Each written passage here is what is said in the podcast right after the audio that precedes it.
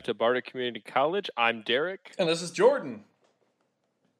And today we're here to talk about everybody's favorite war themed hat simulator, Team Fortress 2. Oh, I thought we were going to talk Call of Duty. Whoops. Are there hats in Call of Duty yet? No, they're, a... gu- they're they're hats that are guns in Call of Duty. So, so they did they just take the CS:GO route for yeah, their horrible much. microtransactions? Yeah, I, I would say that's a very valid comparison. Disappointing. Disappointing. But, well, uh, we have with us um, a game with one of the most unusual stories, making it to making over I want to say nine years in development from the original game, uh, and is still supported uh, to some degree. Uh, ten, more than ten years past its launch, um, there's no other game really like it, especially in today's um, like current like FPS world. Well, it's more of a uh, it's more of a Twitch shooter and battle royale meme flavor of the day at this point. So yeah, whereas TF2 is sort of like even in and again even when it was first kind of out, it was still kind of in its own separate field away from everybody else. But even today, it feels like it's the only Quake like shooter that still exists. Well, I mean, Quake like is a. I, I wouldn't necessarily describe TF2 as Quake like. I would say closer to a proper corridor shooter, but it's more of a role based flag simulator. I guess if I were really gonna like most of the time you're playing capture the flag or payload because that's just sort of what most of the map servers defaulted to. because capture points were awful. I mean, in this, and so outside of competitive, which is very, very strictly only a select few like asymmetrical maps, and all the rest are control points or. And the and I do I do just want to put it out there that quote unquote competitive TF two is one of the most ridiculous statements I have ever heard in my life. And I know people that have played in competitive leagues. So it's just it's ridiculous like, to me. I mean, and I don't. We're gonna start off this video with a real hot take, uh, but I've always thought six v six is boring as shit. Uh, Highlander, I think, is a lot more engaging. I mean, six v six is just it's just not fun. Like most of the time, your ten your tens or your fifteens are the way to go, or your tens or your twelves, I guess, are what a lot of the maps defaulted to like 24 person maps but most most like valve official servers cap at 24 there's plenty yeah. of fan servers that go more.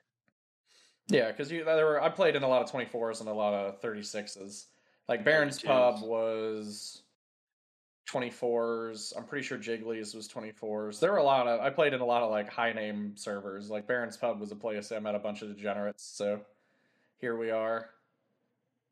Um so let's get into a little bit of the background for it. So Valve Studios is the one that plucked the TF, the Team Fortress mod from Quake, uh, which came out, I believe, in either '96 or '97. Don't quote me; I didn't have that one pulled up. but and released uh, Team Fortress Classic on their Gold Source engine, which was pre-source. So this is like this was the same one for the original Half Life, right? Uh, well, it was a very heavily modified version, but yes, it was very, very close to it. So, because you had the original, you had the gold engine, you had gold source, and then source. So, gold source was like the Half Life engine 1.5, if I were going to describe it as anything. Um, because there were some similarities to it, um, like bunny hopping and physics were very, very similar. Um, but there were certain technical aspects that were kind of different. Um, it, it's it's very minimal. It was closer to Counter Strike than Half Life, but even then is still just a Half-Life mod. So take take that as you will. A sufficiently advanced Half-Life mod. Yes. We live in the future, Gordon. Uh, by the way, if you guys haven't been paying attention to the self-aware Half-Life series runs, uh, go watch those because those are fucking wild. Uh, oh man, they're good. So, uh, Team Fortress Classic comes out and it's Quake, capture the flag. It's two teams of six or nine, depending on what server you're in. Uh, red versus blue, which was kind of made into a gag in TF2 because they actually mean things. Um, and you had, uh, were there nine classes, I believe? There were technically 10 in the original. So in Team Fortress Classic, there was like the original mod, I think there was seven. for the actual release there were nine. Yeah, and and technically then- ten with the civilian Yeah, but nobody counts that because why? because it's not fun. Yeah, civilian was like the worst mode ever fucking made.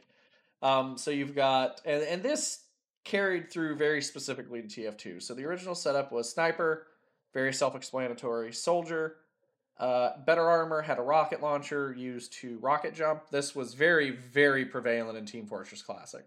Like if you go back and watch high end play, you will see people essentially never touching the ground in in Team Fortress Classic maps as the soldier and rocket jumping people to death. It got wild. Uh, Demo Man was the grenade launcher, uh, and he had a sticky bomb, or I guess it was a pipe bomb launcher. Was uh, different things. You had the medic class. You had the heavy weapons, which had a minigun. Pyro had a flamethrower. Spy could look like anybody on the other team, and uh, the engineer who could build sentry guns. Um, pretty much all of that carried over to TF2 with like a little bit of fine tuning, but there is very little functional difference between Team Fortress Classic and Team Fortress 2 as far as the classes are concerned. Now, design and aesthetics are uh Oh boy. significantly different, but Now But- and getting even the pack given getting even past the fact that TF2 and uh Team Team Fortress Classic were made with nine years apart in variants and you know aesthetics has obviously changed quite a bit in that time. Team Fortress 2 went for a relatively at the time uh very unique art style, deliberately kind of flavoring themselves as like a uh a kind of like an Incredibles, a '60s aesthetic, where um, it was meant to kind of be. It was kind of meant to look cel shaded. I don't know if you'd actually call it that, but it has this kind of cartoony look to it that really set it apart from everything else at the time. And they took kind of a gamble on it, as did um I I forget what the actual launch date for Borderlands was, but um that game 09? upon inception versus release was also very very different because Borderlands went through a very different aesthetic change. They were not cel shaded in the beginning. They were a very serious like not goofy looking regular 3D shooter, uh, which, Which- changed and they end up uh, embracing a little more of a cartoony sort of cell I was gonna look. say, could you imagine a modern like Borderlands not being cartoony? You know, like not being the way it is. Oh yeah, no. Well, I mean, how? shit. Why would you? But I mean, you have to look at things like TF2, which really, like, In many ways, we would not have Overwatch and Fortnite without Team Fortress 2. oh, absolutely. Like Team Fortress 2 started the the class based shooter, and on top of that, it started this sort of. I don't know if I would call it like a boiled down, more cartoony shooter, but I mean that is kind of what the look went for, even though it was very highly stylized.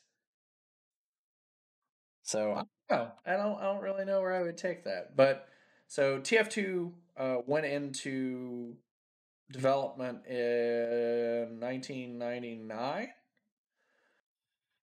98 or 99 i forget 98 exactly or which. 99.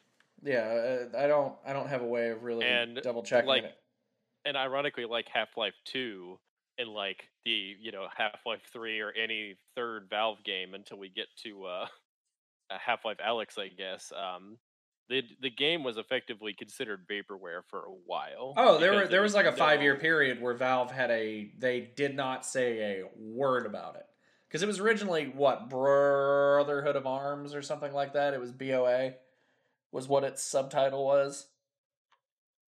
I couldn't tell you. I, I that was what it was first announced in 1998, and then there was just ships in the night. There was no words spoken on TF2 until they started releasing little the Meet the Heavy trailer came out in 2006. There's also uh, a- There was a tech demo like too, that. wasn't there? There's also a, a tech demo which has some beta class elements that end up getting scrapped, like a trank gun, I think, for the spy.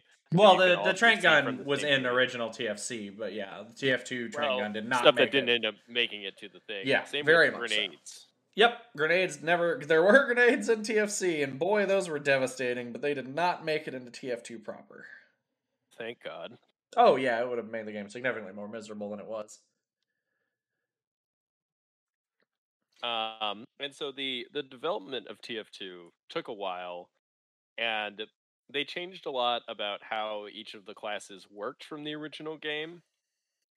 Um, and the game was essentially set to be launched alongside or set as part of the Orange Box, uh, along with Half Life 2 um, Episode 2 and Portal, which were all like the new titles, along with Half Life 2 and Half Life 2 Episode 1 as kind of like, here, you all get this, you know, you get all this shit together. Um, and these are all done could, on the yeah. now revamped Source engine, which was debuted with Half Life 2. Would it be Source 2 or am I Am I?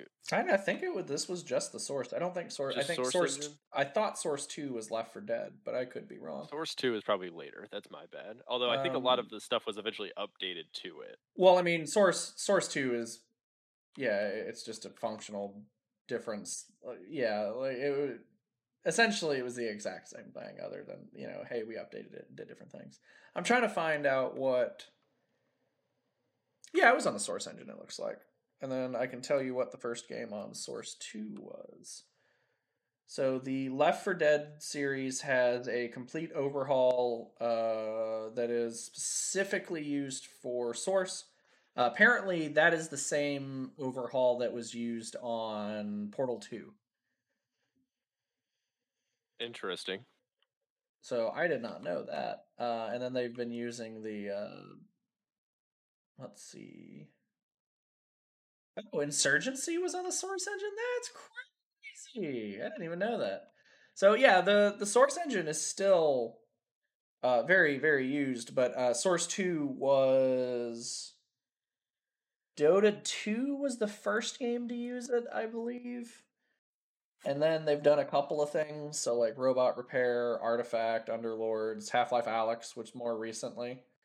But um, that was that was pretty much. Uh, originally, Dota 2 was in uh, Source, and then in 2015 they ported it over to Source 2, which led to a lot of uh, technical capabilities that they did not have before. So, like, there's a lot, and they're both C engines, which is kind of crazy. Like the idea that C Sharp has become so prevalent, um, and you know JavaScript and all those, but they're all sort of plugins to do different things for um, essentially. Um, so they're the the development of this game, like like Derek said, was tenuous and nebulous uh, at the very least. Um, but by the by 2007, I want to say, um, you have the first beta. I think you have a beta coming out in like August of that year, I think.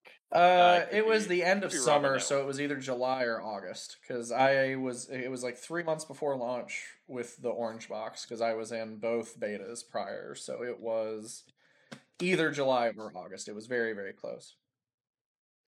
And then uh, the actual release of the game coincided with both, with of course the Orange Box, and I think it was released separately at the same time for like thirty dollars. Mm, uh, that one I don't remember just because I straight up bought the orange box at the time. Well, I, I've actually bought the orange box twice. yeah, I know you had it on console, which is crazy to me. By the way, if you bought the game on console, you never got any updates. You poor bastards. Which like would have been fine for probably the first year, but yeah, it it's not. I feel so bad for anybody who like like plugged away at TF2 on the uh, console for like a year and never found out that the PC got a drastic, drastic changes as things went. Oh um, yeah, the PC game was different by the end of year one because we got the back burner. well, we even got the we got the medic update first. Um, oh yeah, I did forget about that. Yeah, because we got the, Which, uh, the back Uber then. Game. Oh man, I can't imagine doing the medic update. Like, I can't imagine being being in the game at that from that time because like you had to get every single achievement as the medic to get all his stuff. Oh yeah, the achievement based grinds were very very silly.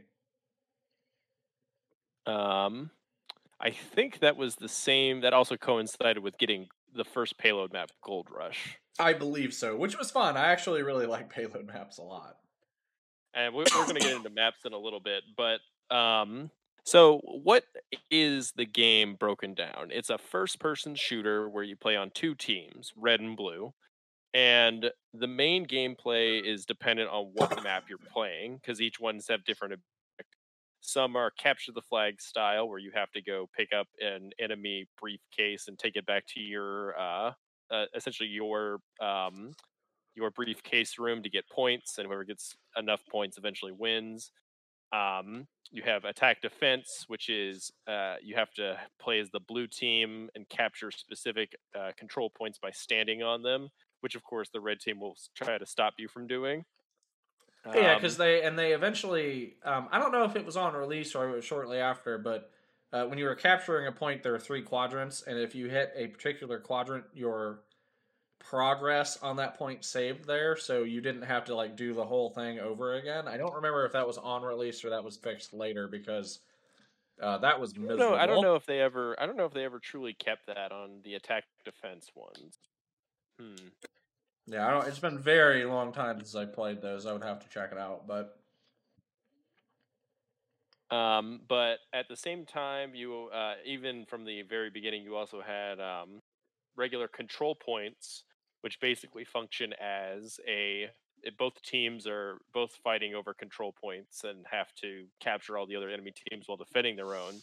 And you had um, territory control, which was effectively the same kind of thing as control points, but uh, the it was just King of the Hill. That's very different. Was. Yeah.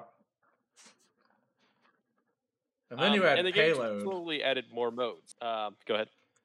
Payload was uh, I think Payload was sort of the heyday of the game. I think that was when things really took a turn and like, oh man, they're really considering how to make this game like next level.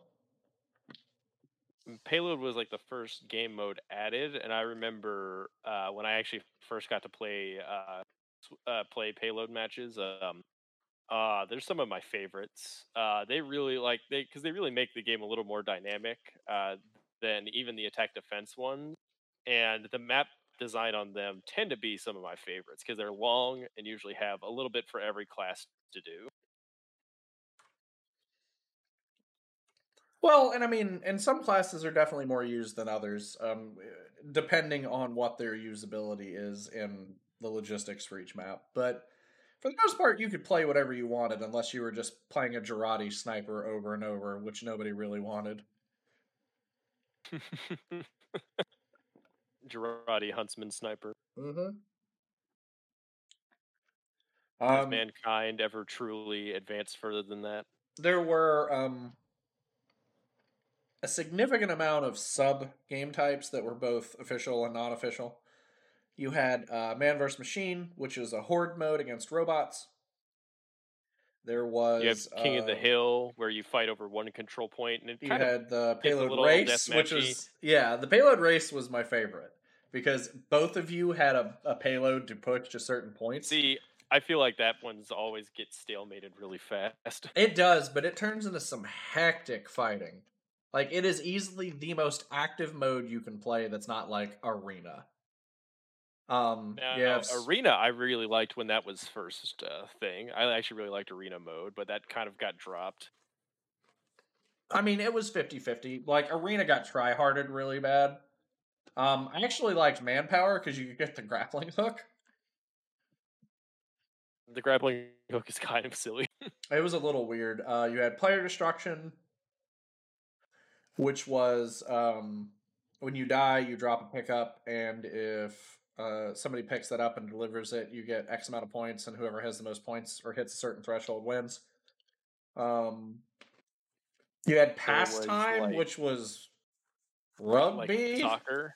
Yeah. I think it was more rugby, but yeah, that one was fucking weird. It was also medieval mode. Medieval was so good, except for the Eyelander. I think the medieval mode would be like if it wasn't for if it's like a good like palate cleanser every once in a while, but it's not the kind of thing you can just keep playing. No, no, no, not at all. It was way too strong. Um, but yeah, there's a lot of different kind of game types, and now the now there's you know dozens of maps, um, and the community modes uh, ranged from uh, you know stuff like, of course, uh, an obligatory zombies style mode, which was to, fine. to the the granddaddy of all, um, the granddaddy of prey, prop hunt. Prop hunt was so good. So those of you that don't know what prop hunt is, it's essentially hide and seek, except all of the people that are hiding get to turn into an item on the map, and you just hide. Like you can turn into Well, a the- dispenser, you can turn into a tire, you can turn Or a into a coffee box of ammo, a coffee cup. or a traffic cone. or- Yeah, the traffic cone was good. I think you could also turn into a pickup, which were the funniest ones. I Yeah, think. because you don't remember where the cars are on the map until you have to question it. uh, or Prop cows. hunt I was think you yeah. could also turn into a cat. Prop hunt was so fucking good. Um, and they did do very special modes during um, certain holidays. Like you had a Halloween mode every year that was different. Uh, eventually, it was. They what, also added Christmas mode. Yeah, a- those they didn't really add new maps for that. The Halloween stuff, they always added like Halloween themed maps and mini games. Yeah, because the haunted mansion for the Halloween map was wild. I always really liked that. That's that one of my favorite levels. Yeah, that was fun. Um, and most of the time, the maps were just like recolors of different maps. Um, like Christmas was just a snow map of one of the capture point maps. It wasn't like crazy or anything. It was fun. Like they tried to do something a little different and have like drops and rewards. By the way, there are cosmetics in this game, and you in fact, had in fact, TF2 could be like, if not the if not the catalyst, the like. I feel like without TF2 having proved that you could have ludicrous amounts of microtransactions and stuff in your game, that we wouldn't have the sheer amount in modern games that we do. oh no, they TF2 proved that freemium makes you more money than releasing a sixty dollar product. They absolutely did. It's absolutely insane. It was two dollars and fifty cents for a key, which was the going rate on the source marketplace at that time because you couldn't actually trade money, and you still can't. So your going rate for most things were how many keys can I change it, exchange it for, which was ridiculous because I did TF2 trading a lot back then, and that sucked. I mean, now it's like the economy is part of what's kind of keeping this game alive. And they have a very, very small development team uh, left on the game, and I can't imagine they were ever as well supported as some of their other stuff. No, I don't. I I don't imagine there's a whole lot going on anymore in that office. Like we actually did the old reach out to Gaben to see if somebody in the office wanted to talk TF2, but obviously we haven't heard of since. But if we do get a hear back, we'll do an update on the episode and see what you think. Here's hoping. You know, how cool would that be? That would be insane. Um, but let's get into the actual like the meat of actually playing the game, which is talking about the classes. So there are nine playable classes in the game. You have on like they're grouped into three categories: offense, defense, and support. On offense, you have scout, soldier, pyro. Defense, you have uh, demo man, heavy, and engineer. And support, you have medic, sniper, spy. And the idea that they ever put Demo Man into defense was the stupidest thing I had ever heard of in my life. Because Demo Man and Pyro literally should have been switched. Like, Pyro was an absolute defense class for 90% of the time, and Demo Man was the guy you sent to kill other Demo Men. Or to terrorize spawn points, which was very Oh, yeah, offensive. spawn camping. It was not a defensive move at all, it was offensive. And I mean I that think, in like- every I sense think, of like, that at word. The most, at the most basic play, yeah, the demo man is a defensive class, and that when you're a beginner, all you're going to be doing is laying down traps and like popping mines behind corners. But by the time you get really good with them, you're extremely mobile, air blasting stickies, sneaking up on people or rocket or you know grenade jumping onto them and raining them with with uh, grenades, that kind of stuff Man, it it's a very rough. different class from from humble from beginner to expert. Yeah, from from intro to expert, that that class changes very significantly. So we'll start with Scout, voiced by uh, Nathan Vetterlein. Um, do want to give you a heads up. Every class is voiced very thoroughly, uh, both with interactions, dialogue, um, updated interactions as new events and new storylines outside of the game occurred. Um, a lot. So uh, the scout is a, uh, a baseball fan from Boston, has the accent. Uh, he's kind of just he's kind of just a brawler. Uh, he has a he's very fast uh, by He's a also a significant. shithead.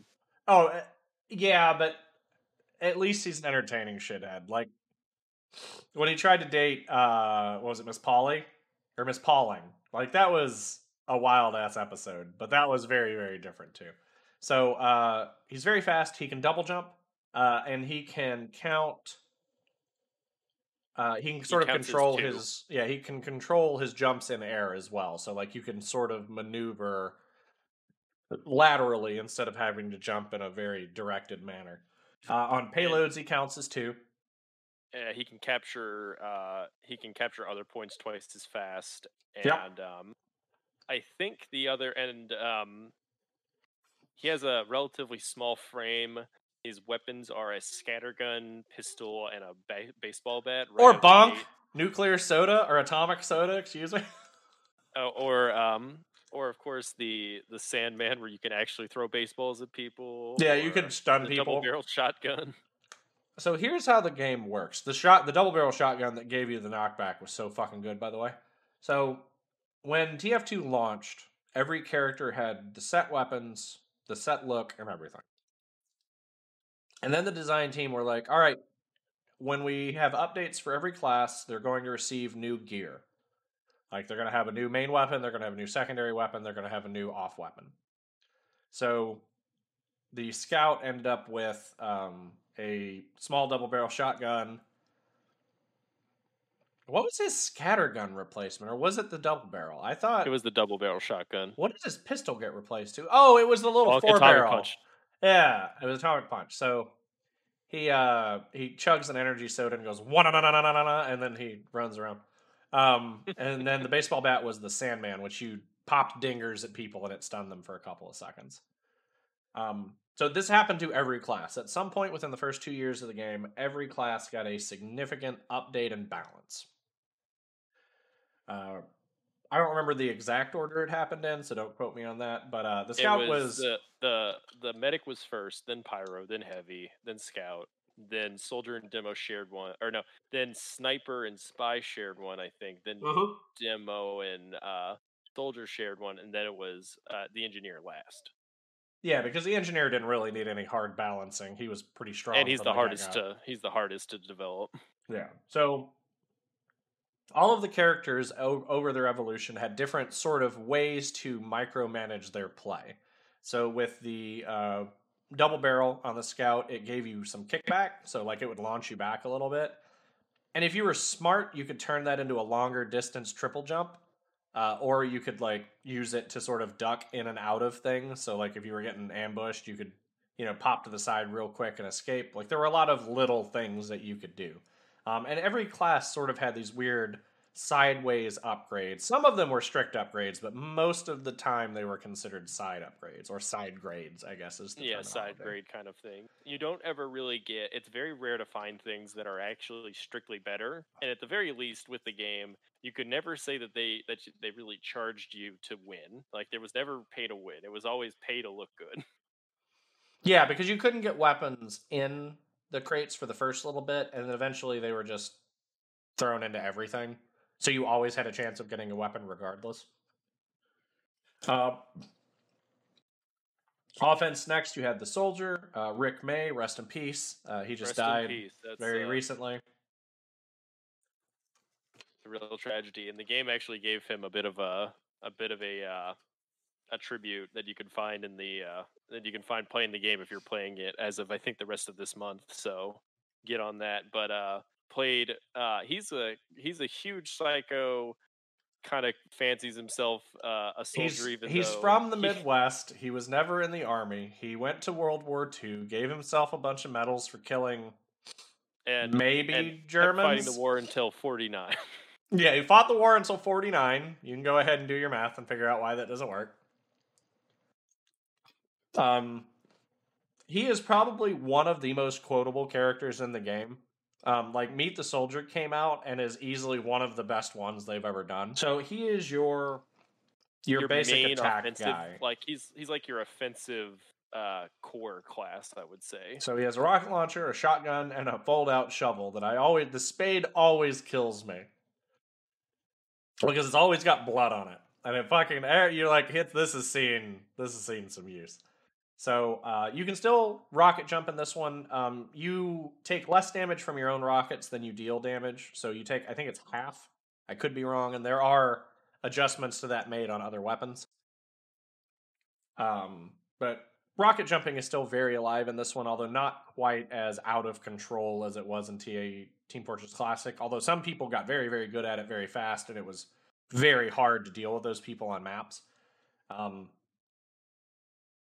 there's not really a whole lot to be said about the soldier, I guess. Like he's a very straightforward class. Some of his updates were uh, he gets like, uh he gets like different kinds of uh horns and stuff that can give uh, his teammates a boost in lieu of having a shotgun. He has uh, like a dozen different rocket launchers that do different things. the Liberty launcher, the Screaming Eagle, The direct hit, the direct hit, uh, which Beggar's bazooka, which is one of the stupidest weapons in the Dagger's game. bazooka was a little weird. So like the direct hit, instead of doing splash damage, it did almost no splash damage, but it did a significant amount of damage if you hit them with the rocket. So for a long time, it was the go-to rocket for high-end play because if you were that good with the soldier, you just killed people significantly faster than anybody else on the map. The Liberty Um, launcher had lifesteal on it, I think. That was the black box. What? Oh yeah, that was the black box. Yeah, yeah, yeah. I The remember black box was like the crutch choice. That was what you saw a lot of like. That's what you saw a lot of people use um, for a long time. I think until they nerfed it a little bit. Oh yeah. But that was a that was a solid that was a solid um, rocket launcher. and there's not really too much else about that. Like eventually he got an item that negated what was it the the boots, the ironclads. Yeah, you have the Mantreads, or no, Yeah. it's the gunboats that let him Mhm. rocket jump with almost no harm to himself. Yeah, it almost completely negates the damage. Uh, and that's pretty much it. Like the the soldier was used to get splash damage down because it knocked people back. He was used to disrupt lines. He was used to sort of rocket jump around things. Um, and he did have a very offensive support role if you were using his horns or his instruments, which was very weird.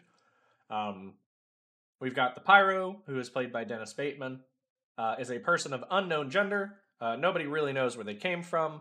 Uh, you We, can't we don't know understand anything them. about them other than they're crazy and they like fire. Yeah. The uh, the rest of the cast is terrified of them. Like the everybody on his team is terrified that one day he is going to turn on them. Like the heavy you- specifically does that one. Yeah, if you've never seen Meet the Pyro, go watch that now. It's like the it's it has such a great turn in it. It's very like surreal horror. Like it's very weird. Um so he's got a flamethrower, a shotgun, and a fire axe because you fight fire with axes. Um And the the general idea of the class is that it's meant to be an ambusher, like at least from the beginning. But it's gradually kind of gotten a little more supported, like support focus as the game has evolved. Um, especially especially as it got more weapons. Um, the base pyro didn't even have uh, an air blast until an update. I think a month after, or a month or two after the game launched. Uh, no, we didn't get backblast for a while, or we didn't get the air blast for a while. We didn't get Um, it. Uh, it was after the either the soldier or the demo update. Don't, and that's not No, it was You, it was Twitter. before that. Maybe. I know it wasn't immediate. It took a while to get it. I think I think it was a few months, but anyway, you have the air blast on your on your flamethrower, so you can either use your flamethrower like you would expect, uh, spray it and burn people, you know, classic, or you can use it to uh, repel um, Rockets. grenade projectiles, other Well, stuff. and if you repelled them with your air blast, it shot them back at sort of the target. You had to do a little bit of fine tuning on the aiming, like you had to hit it the right shot. But like, if somebody shot a crit rocket at you, by the way, crit shots are a thing. They glow whatever your team's color are, and they do significantly more damage. Uh, the lower your health, the higher your crit chance, I believe it is. Um, Um, the more damage you've done in a recent amount of time. yeah, that, there is also like the the the gas mom- momentum for crit. So like the better you're doing, generally, um, it happens. Uh, so if a crit rocket's coming at you, you backblast it right at his team, and you sow chaos into their ranks.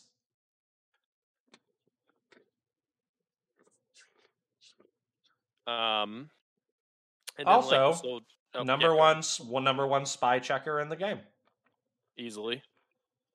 So you can't set your friends on fire, but if you have an enemy pretending to be your friend, you can set them on fire. Um, and uh, it has probably the most, um, I would say, like diverse selection of secondary tools because you can either you have several shotgun. kits that change the class like very significantly. Like the flare gun from the shotgun was a huge change. Yeah, the flare gun shoots a little flare that if it hits the target lights them on fire and you can if you're good at aiming it you can crit people repeatedly with it um and it has lots of variants too that change it up a bit um you also have um the extinguisher which is its replacement for a fire axe that's normally weaker but if you hit somebody that was on fire back in the day it would crit. Now it's uh now it's changed quite a bit but it still does kind of the same thing. Um, and for a while, people would combo that with a with a uh, flamethrower that was faster to switch out, and would you, quickly light you on fire, and then go for the extinguisher to like one hit kill anybody who basically wasn't a soldier or heavy.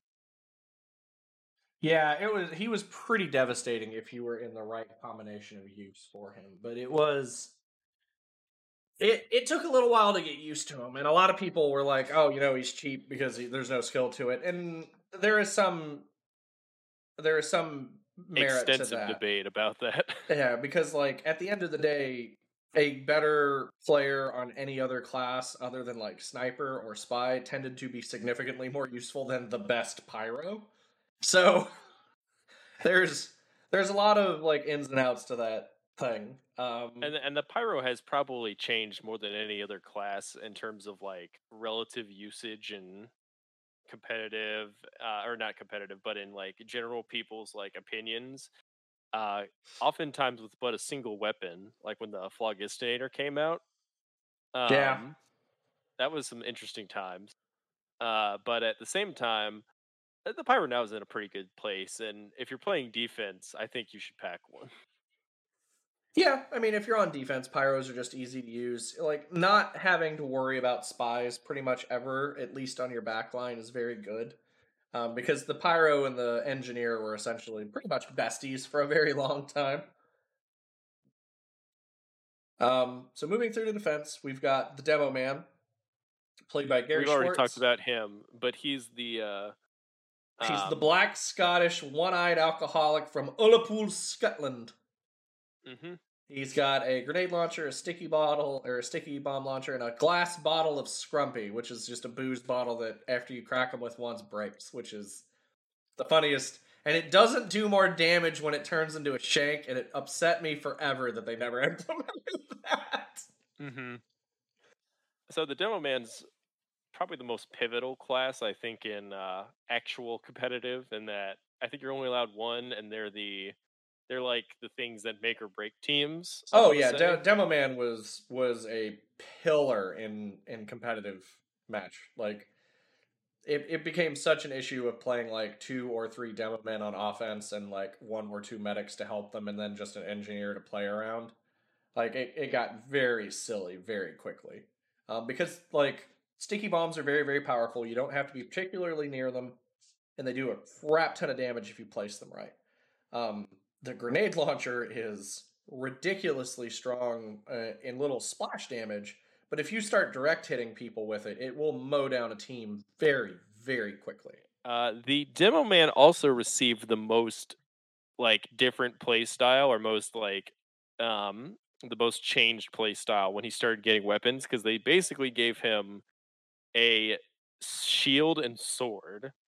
And so the you have two main variants of the class. You have base demo man that explodes stuff for the most part, and demo knights, which go around the map with melee weapons, killing the shit out of players, like with charges and other goofiness. Yeah, so the shield lets you run at someone very quickly. and the sword, you had a very good potential that if it was a headshot, you could decapitate people in one shot. which was terrifying because you just have this black Scottish guy going, and then he chops your head off. Um, and then you have uh, and then you have a, a, an increasing variety of swords. Like he get one that heals him every time he gets a kill. He gets one that gives him like ammo every time he gets a kill. He gets a different shield that lets him turn uh, turn better. He gets a different one that buffs his damage on a hit. So you get like the the demo knight stuff totally replaced uh the main bomber style for most of the updates, even though there's still plenty of bomber stuff to choose from. Did you ever use the Scottish Resistance? I love the Scottish Resistance. That's so good.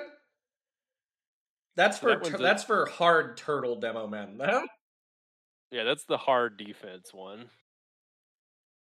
Like, and you had you had sticky launchers that would let you launch either more stickies or less stickies that were significantly more powerful, or that you could uh, detonate groups of stickies. Uh, it, it it got the demo man got weird. There's also the the the best melee weapon, which was a stick grenade that you can The hit caber? somebody with and it blows up. Yeah. Yeah. yeah. So you would literally just hit somebody with a potato masher grenade. TF2's fucking weird, man. Oh boy. So the next one was the first released meet video, which is the heavy. Uh he's also played by Schwartz, who did the demo man. He's a big Russian bear of a dude who has uh, a minigun. Uh, he has a shotgun, and then he has his fists, which has Yeah, become melee weapon. which has become uh, several items worth of hilarity. Uh, especially when the sandwich came into play, Which got its own meet the video. which got he punched out all my blood. My bones do not breaking my spine. Ah, my spine. my spine. Uh, it was ridiculous. So, heavy weapons guy is classified as a defensive character, and that's that's true ninety percent of the time. There are offensive heavy weapons You guys want to. who are You very probably want to run one on offense if you can. Um, well, especially because like they have miniguns that do very very different things. You've got like Sasha, which is the default, which is just I'm gonna fire a bunch of bullets. You've got Natasha, which every bullet has a chance of slowing you. It used to be a guaranteed slow, but they have nerfed that gun into the fucking ground. It used to be like a tractor beam. Yeah, he used to be like, well, I'm crawling towards this guy now. Um, he's also a prime candidate for an Uber charge from a medic because uh, his damage output with a, an Uber is uh, ridiculous. Like it's not even fair.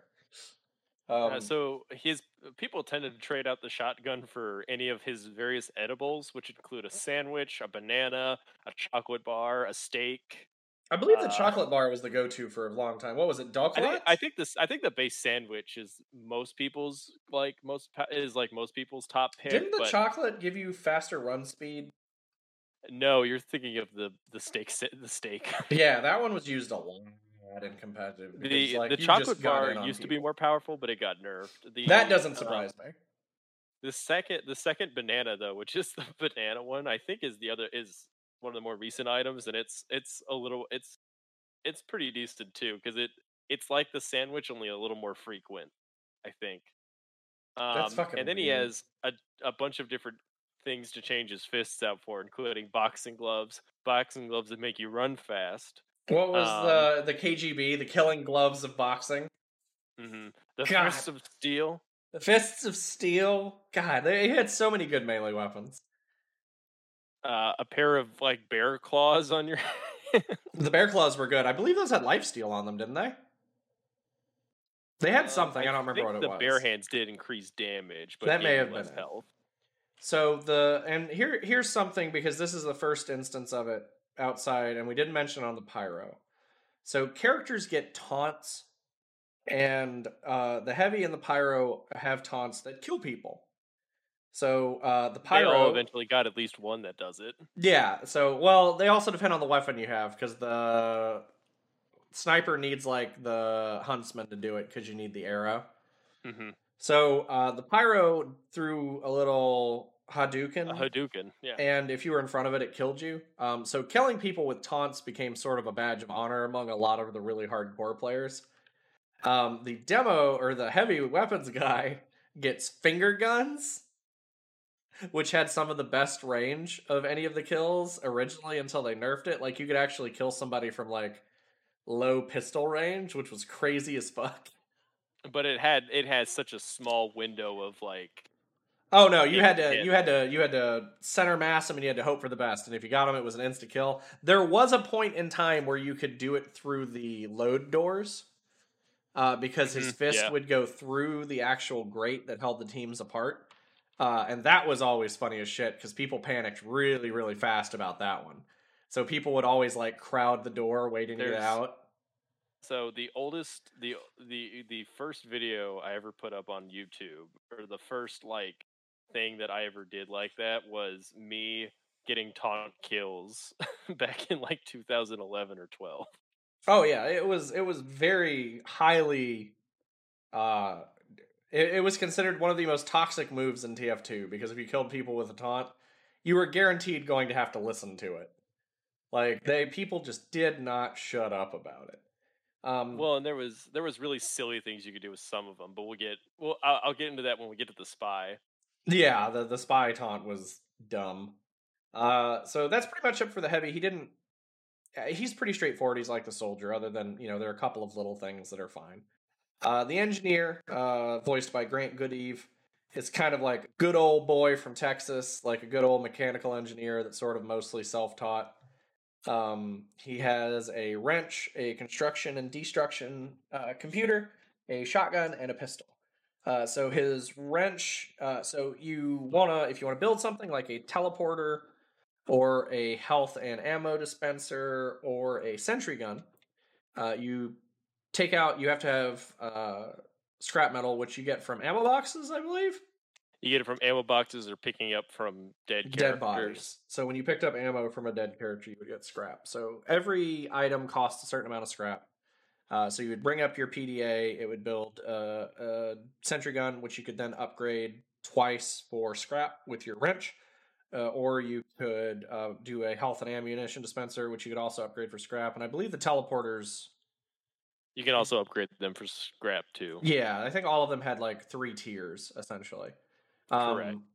And that was their job. They turtled up. They got you in and out of the base very, very quickly. They put a health ammo dispenser and like choke points, so you didn't have to run back or get killed and run back.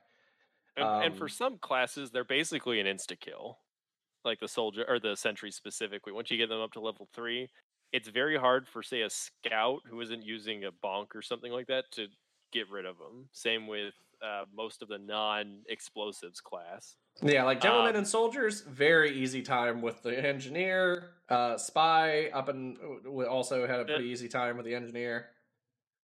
the, the big trick is either being able to be outside of their range or you could or if you could use indirect fire with the demo man um usually when you're playing as an engineer you have to do constant maintenance on your machines um and you want usually like somebody to give you like a hand to sweep around and to help get rid of stuff that's why ng pyro is such like a potent combination um but the other and the other big thing you have to look out for is Uber charges because they don't give a shit about your sentry. Um, Yeah, the heavy weapons guy with an Uber charge didn't give a fuck about anything in front of you. Um, but the engineer is a very interesting class because there's really nothing else like it. You have to because you kind of have to do your mini like I have to maintain my shit and also defend myself. Um, and the engineer has uh, a very interesting role on either side of the field if you're playing attack or, defense or you know kind of depending on how you want to play because as an attack you want to get those teleporters up usually to help your team and you can help actually maintain a frontline base which i think is really unique for a shooter Well, if you played it smart or clever, I guess is the way I should describe it, you could get up close to an enemy base and have a turret down, and you could just turtle them down for enough time to get the team set up. or you could be go. a sneaky bastard and like put it uh, like put it like somewhere where somewhere right next to their control point or behind enemy lines, and those could get really silly. Yeah, like uh, you could if you played as a smart engineer, things got weird. Um, and his his parallel weapons were never particularly good, except for like uh the scrap metal or was it the scrap launcher? So you, the Widowmaker, that's The the, Widowmaker, that turns yeah. your that turns your scrap into your uh, ammo, for lack of a better term. Yeah, so you would you would accent your damage with your uh your scrap metal. Uh that was also your spy killing machine. Uh you also Not had the the, Deus uh, the, The Pomson was yeah, the ray gun was also good. You also had the uh Deus Ex shotgun uh from That's the that's the Widowmaker. Is that the Widowmaker? Yeah. Oh man, that was so fucking good. My my engineer gun of choice was always the Frontier Justice because if my sentry blows up, I get free crits on it for Yeah. a certain like amount of kills you get. I used to I used to have a lot of fun with that.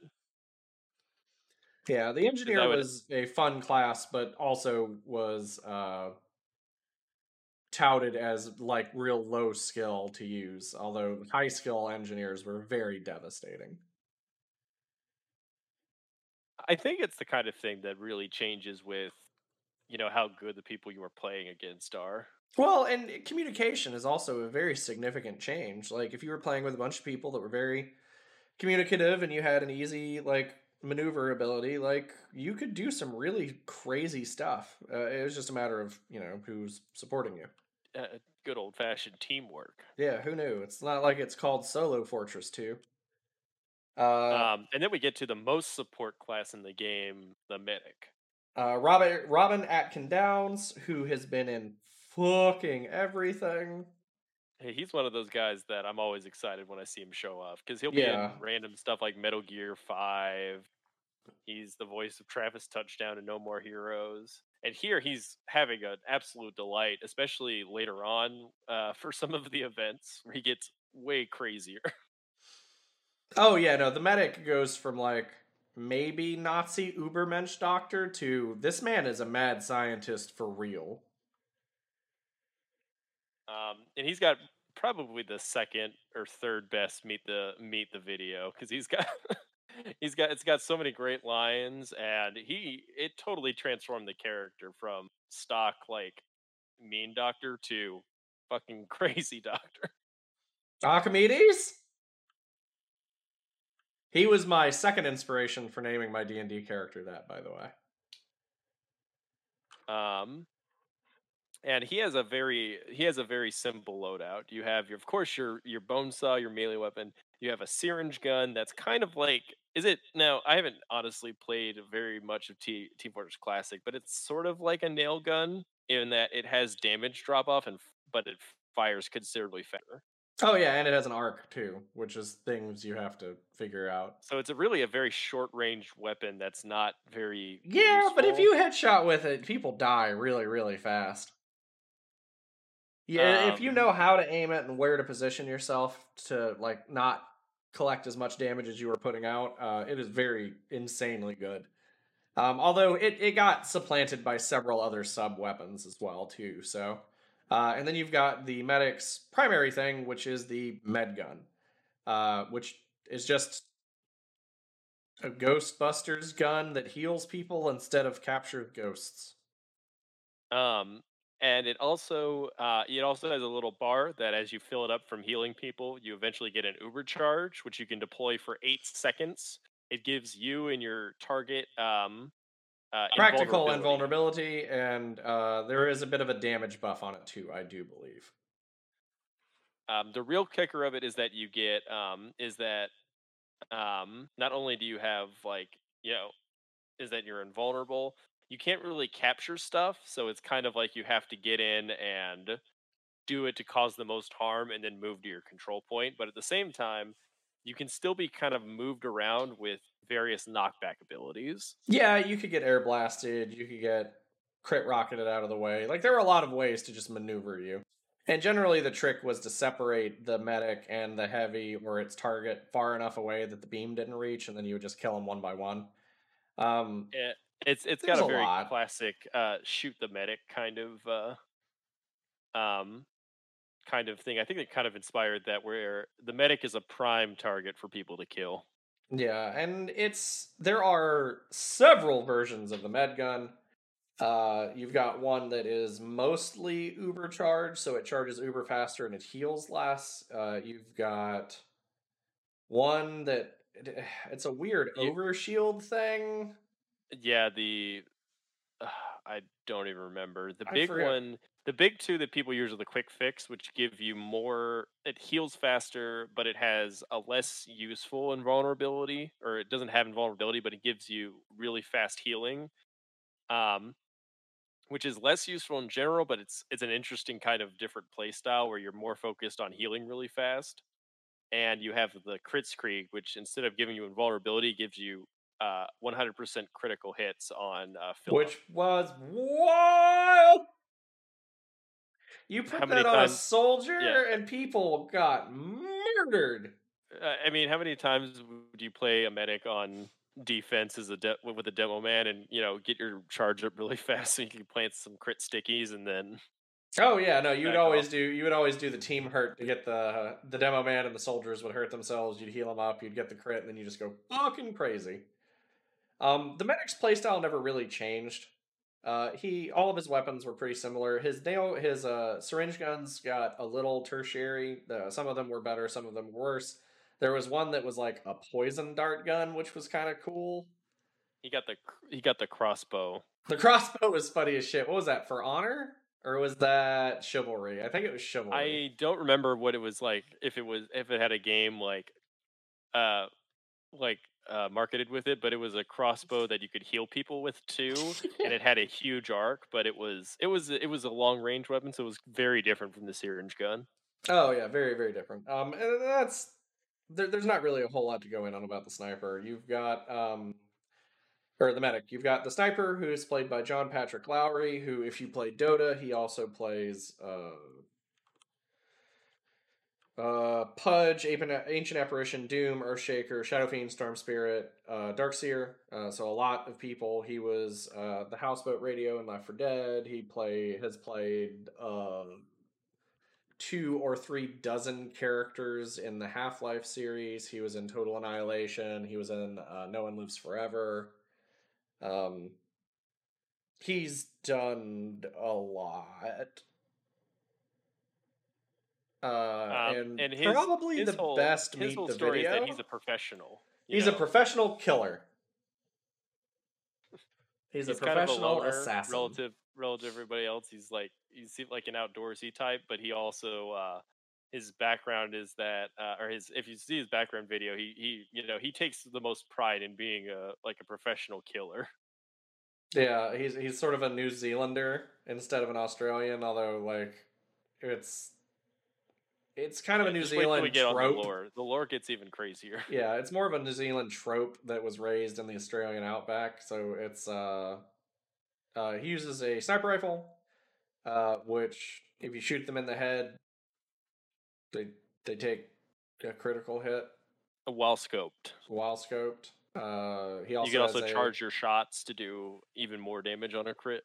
Yeah, and and that changed the. So uh, we don't even need to go into how many different kinds of sniper rifles he had because he had about twenty of them, and they were all very fucking different. But yeah, he I think I think the sniper probably has He has one of the highest nine, kit changes as well. Yeah, it was a lot Um, because you went to the bows. big one, the most different is he's got a. You can also use a bow and arrow instead, which called is the Huntsman. which is probably I would say one of the most contentious weapons ever made in the game Yeah, it was. It was. People were mad. because it was a very good way to get called. Uh, to get called like not. I feel like I feel like the sniper has the most like negative. Uh, one of the most negative associations with people who only play him and like aimbotters because lots of people aimbot with snipers, but. The the huntsman would probably just get you called a scrub. Yeah, the the Huntsman created a very toxic environment.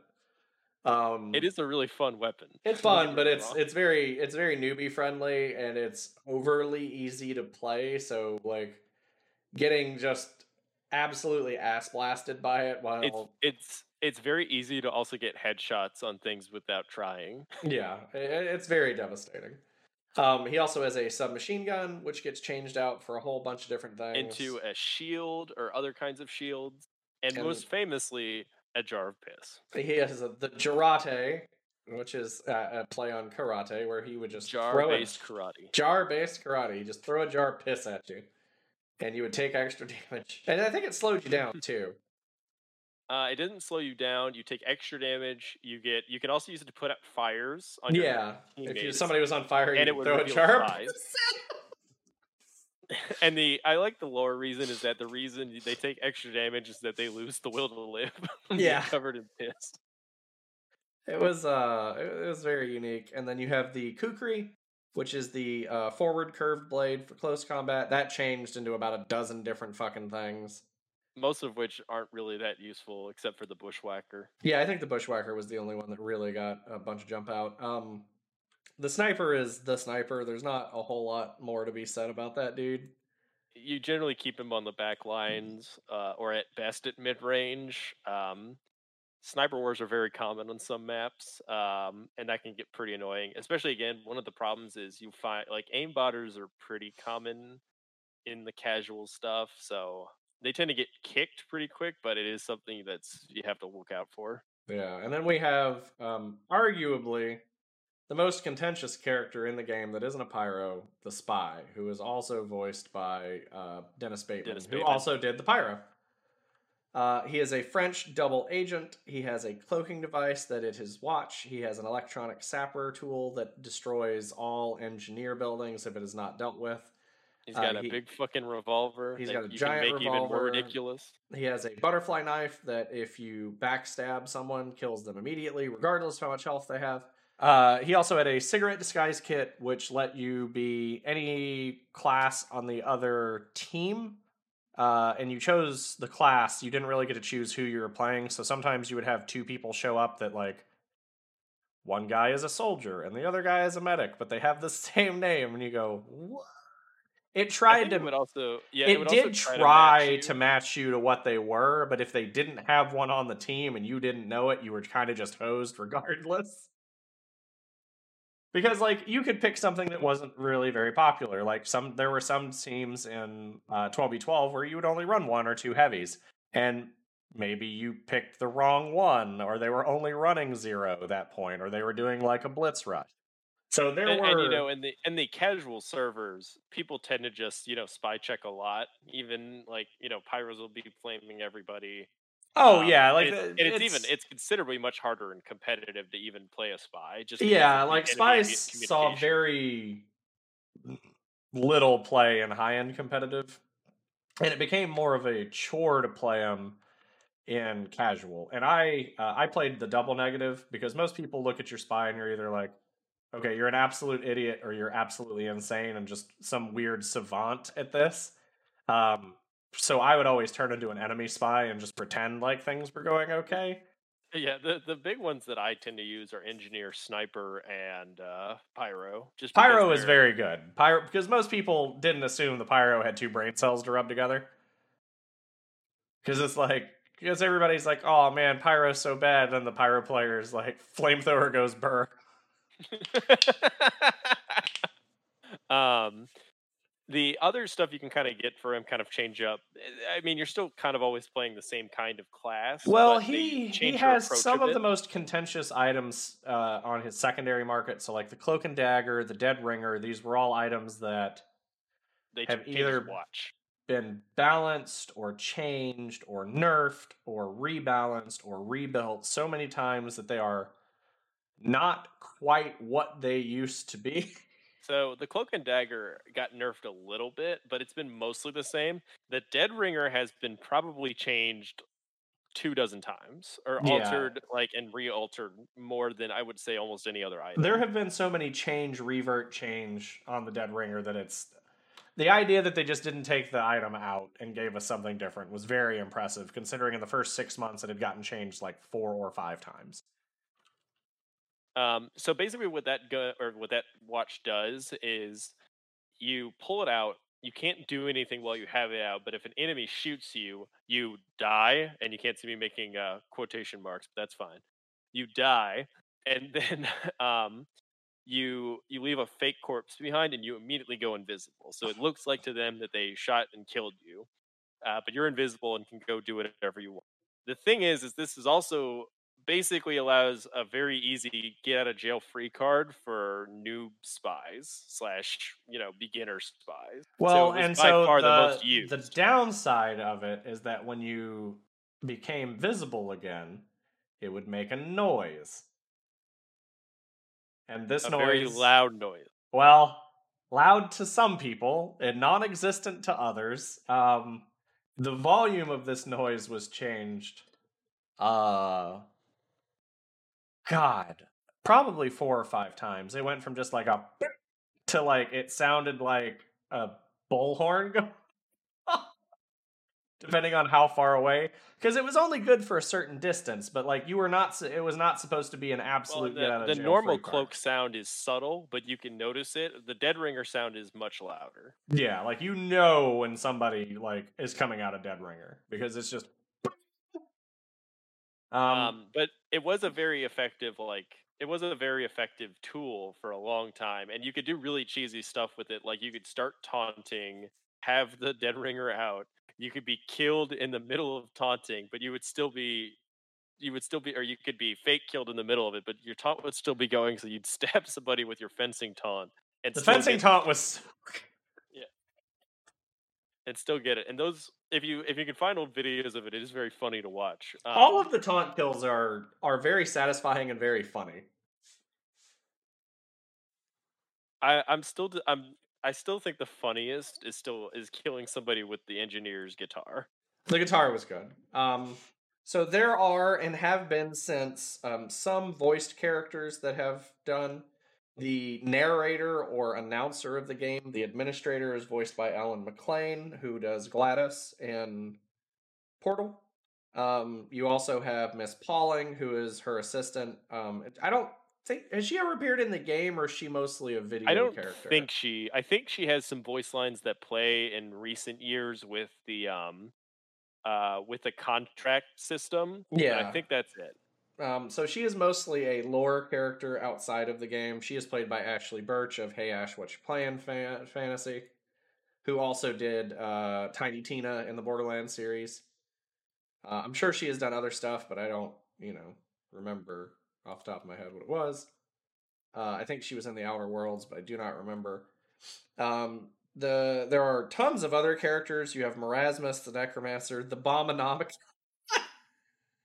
Oh yeah, the talking book that the wants to blow talking book up. that explodes. the demo man's sword has a personality. yeah, there is a talking. There it. is a talking sword for the demo man. There is the horseless, headless horseman, who is There's guy evil that- Santa Claus. there is evil Santa Claus. There is Monoculus, the giant eyeball, uh, Um, and then you have the Saxton man Hale. Saxton Hale. Uh, you have the Mann Brothers, who are all played by Nolan North,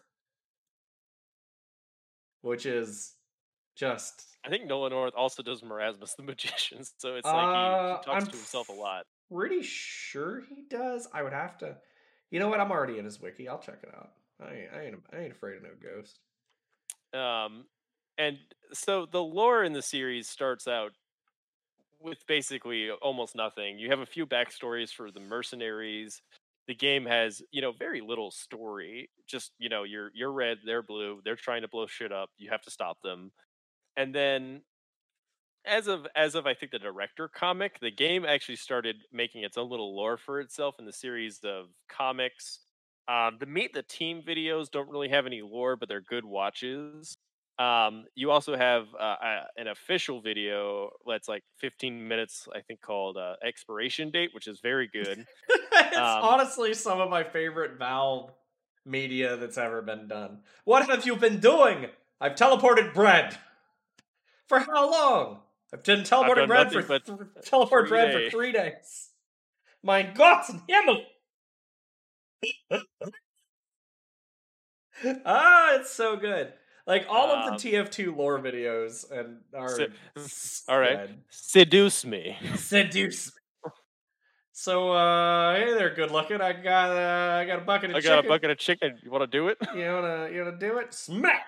Oh god, it's so good. The spy, and it is very heavily implied that the spy has slept with the scout's mother on multiple occasions. Well, in the Meet the Spy video, it's like, ah, I've got, he's got pictures of the other spy with your mother. With your Uh, mother. and that's even immortalized in the gun that this, this, the, the unlockable gun the spy has, the ambassador, yeah. which has an engraving of the spy's mom on the side. the scout's mom, yeah. So uh Scout's mom. Nolan North has done Merasmus, all of the Mann Brothers. He has done stuff for pretty much. He's done additional lines for the engineer, and he has done everything for the Bombonomic, which is amazing. which is Um, fantastic. But the games, the game slowly did get its own lore, and it's just a bunch of insane shit. It, all- it like you have like some expansions of the backstories. You have uh, plots where the teams get fired and have to fight robots, and then they they get fired again. You have um, Halloween comics like the Demo Man losing his eye and it growing giant every Halloween that they have to go blow it up. Um, you have lots. yeah, I forgot great- his eye was haunted. I Yeah. forgot that was a fucking thing. um you have lots of great moments and you, it, it all kind of starts from some like wacky flavor text that they threw in with some of the updates like um the sniper mentioning that in order to use Jarate, he had to take a pill that would triple the size of his kidneys. Um it- a lot of the a a lot of the old update stuff is really funny to read. It's just the whole like TF2 lore is probably some of the best world building Valve has ever done, and anybody you can fucking at the shit out of. I mean, it's craziness. It's absolute craziness, but it's a lot of fun. The comics are great. Um, and if you're, and you can find all of it online on their website for free. Uh, the um, and and getting back to the game itself. So I I have a confession, dear dear listeners. I've been playing TF2 for years. I Overwatch kind of took me out of it.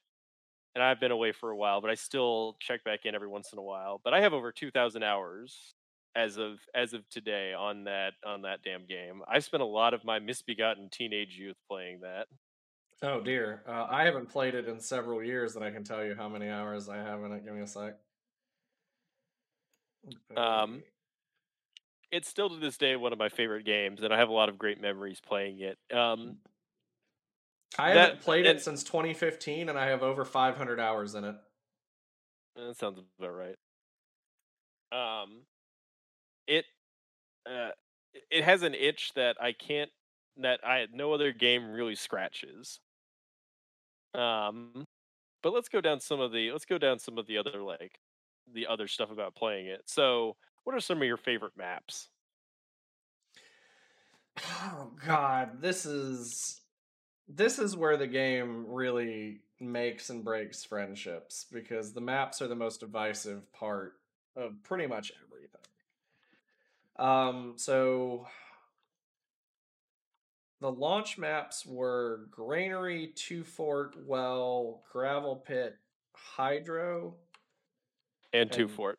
yeah, and and Two Fort. So um, To this day, Dust Bowl is still probably the most played map of all time. Well, Dust Bowl is also widely close. considered one of the most balanced maps like in existence.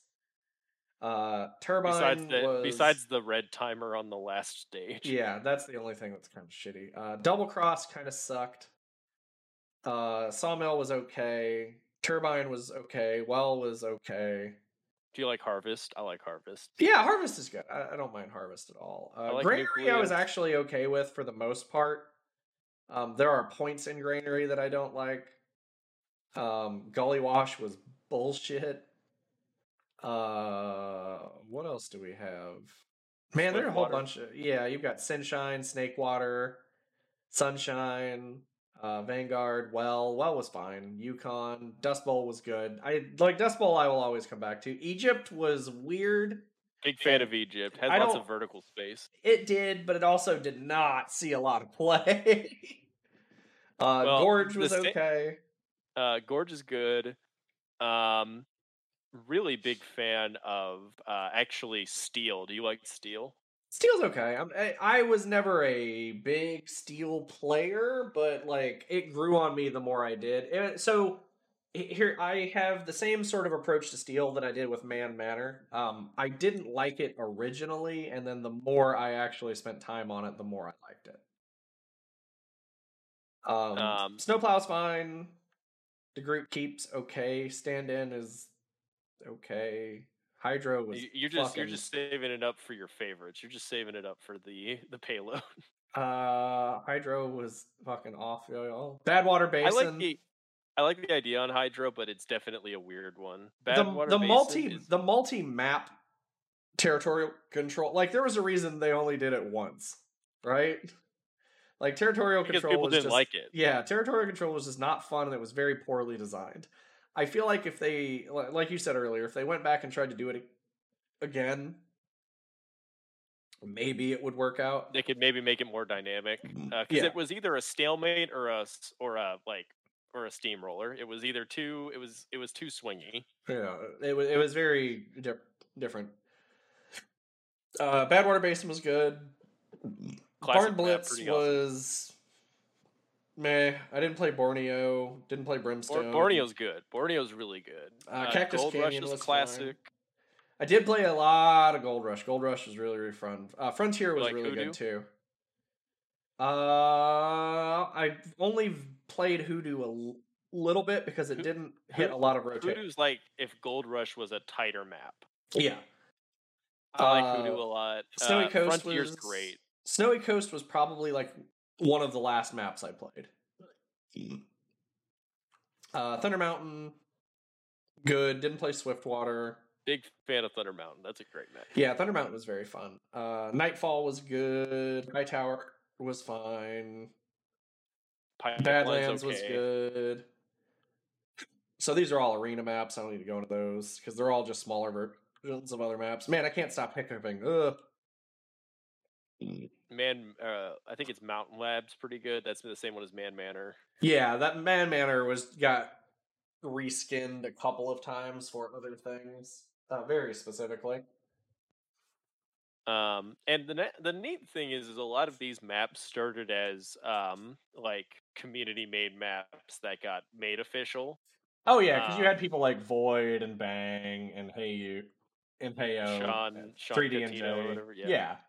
that that literally just made maps, and they would send them in, and eventually Valve was like, "Hey, we're releasing a map pack. Here's six new maps that we didn't have to make, but we we you know we we what's the word? We tweaked them, I guess." Uh, uh, yeah, they kind of they made them a little more polished, but I think I you know, and again, like some of them use some very interesting like textures and stuff that I I don't even know if they put the like I like they had to hand make those like the like the ones in Egypt, for example, has like tons of unique textures and stuff that I think they that they had to make for it originally. Um, there's a lot of pretty decent community made content for the game, and a lot of it became official. Like a lot of hats, a lot of some of the guns. Um, and it was nice that Valve had a really close-ish relationship with the fans, but it uh, you know, uh, now as we're getting into the twilight of the game, because I feel like at this point there's not a whole lot of people left playing TF2, but there's enough of an install base that you could jump on and you know play it like for a while, and I think it's going to stay like that at least until we get any kind of sequel. I mean,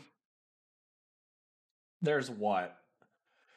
At any given time, there's like 15 servers up and running, so I don't There's a lot. There's a, there's there's plenty of like official servers up and running. I mean, populated though. I don't know. And so before we end this one, uh, let's go over one other thing. So what classes did you get the most mileage of, Jordan? So if I look back at my TF2 tickers, I had Pyro, Demo, Met, and Heavy were my four most heavily played. Um, so I was either the cancer or the the reason that the cancer had to get cured. The cause or the solution? Yeah, I was the cause or the cure. Um, I don't know. I, I actually really enjoyed playing heavy a, a lot, especially even post nerf Natasha, because if you were getting rushed, it was very easy to pull like rocket jumpers out of the sky or slow them down enough so that like Mhm. you could deal with their inertia. Their mom- momentum was good. It's just it's so significantly different now. Uh, the most played class that I had by far was the engineer with the spy, medic, and um, uh, pyro all kind of coming in, coming in close to that. Um, I still think to this day that there is nothing more fun than playing a spy when everything is go- going right for you. I, I mean, deception is always fun, and the TF2 really got that feeling right. Um, I never used to play like scout or sniper at all when I was a teenager, mostly because uh, when I was back in the day, I used to have a Windows Vista, and I was a dumb kid and didn't know how to, you know, upgrade it or anything or get, you know, get better performance out of it. So I we never had a great internet connection, and the engineer was always the easiest thing for me to like consistently play and play well. I'm trying to think. I played a little bit of Scout. I definitely, I barely played Spy, and I didn't really play a whole lot of Sniper. I played a little bit of Engineer, and I played a little bit of Soldier, and that was about it. Like, my, my big four were all like 150, 200 hours each on, so it was Mhm. a lot. And I don't know. Uh, so this probably isn't a good representation of my hours because Steam will only track how much since they went freemium. I'm pretty sure, so it doesn't even track my orange box hours. I think they've I think like since I've you know got on different computers and stuff, they've reset you know how many hours I have for each different class. I think a couple times. Yeah, because so- there was there was one point where I remember having almost 180 hours on the heavy, and I know that's not really representative, but I know Steam timers from that way back don't necessarily always accurate themselves well. Um, but yeah, that's TF2 in a nutshell. At least the lore, the history, and a little bit of the the run throughs. Um, I mean, I had a, an insane amount of fun to it. I don't. It is definitely in its twilight. I do not know how many more updates they are going to receive, if any. we Um, haven't we haven't gotten a major update in I think a year, two years. And Well, I mean, they do like rotating holiday stuff. Like you always get they keep the holiday stuff. Uh, it's like they keep the lights on. They keep the they keep the servers running, and presumably enough people still play the game and manage the economy to get something out of it. But you know, we're we're at the point now where that's going to drop out someday, and it's only a matter of time. Yeah, I mean, all they really have to do is announce a TF3, and people will lose their minds because. Well, I, would- think if they announce a TF3, it'll bring a ton of people back to the game until TF3 comes out. Yeah, absolutely. So that's pretty much it for us. Um, if we do receive a uh, callback from Valve, we will leave some updates or have an addendum to the episode, or just do an ep- a whole new episode, which would be cool because having somebody from Valve kind of to to soundboard off of would be very very impressive. But uh, who knows? It probably won't happen. So don't get your hearts up. But man, it'd be cool if it did. Yep. Uh, until then, collect some more hats for next time. Um, And don't go onto idle achievement servers. They take your Halo away.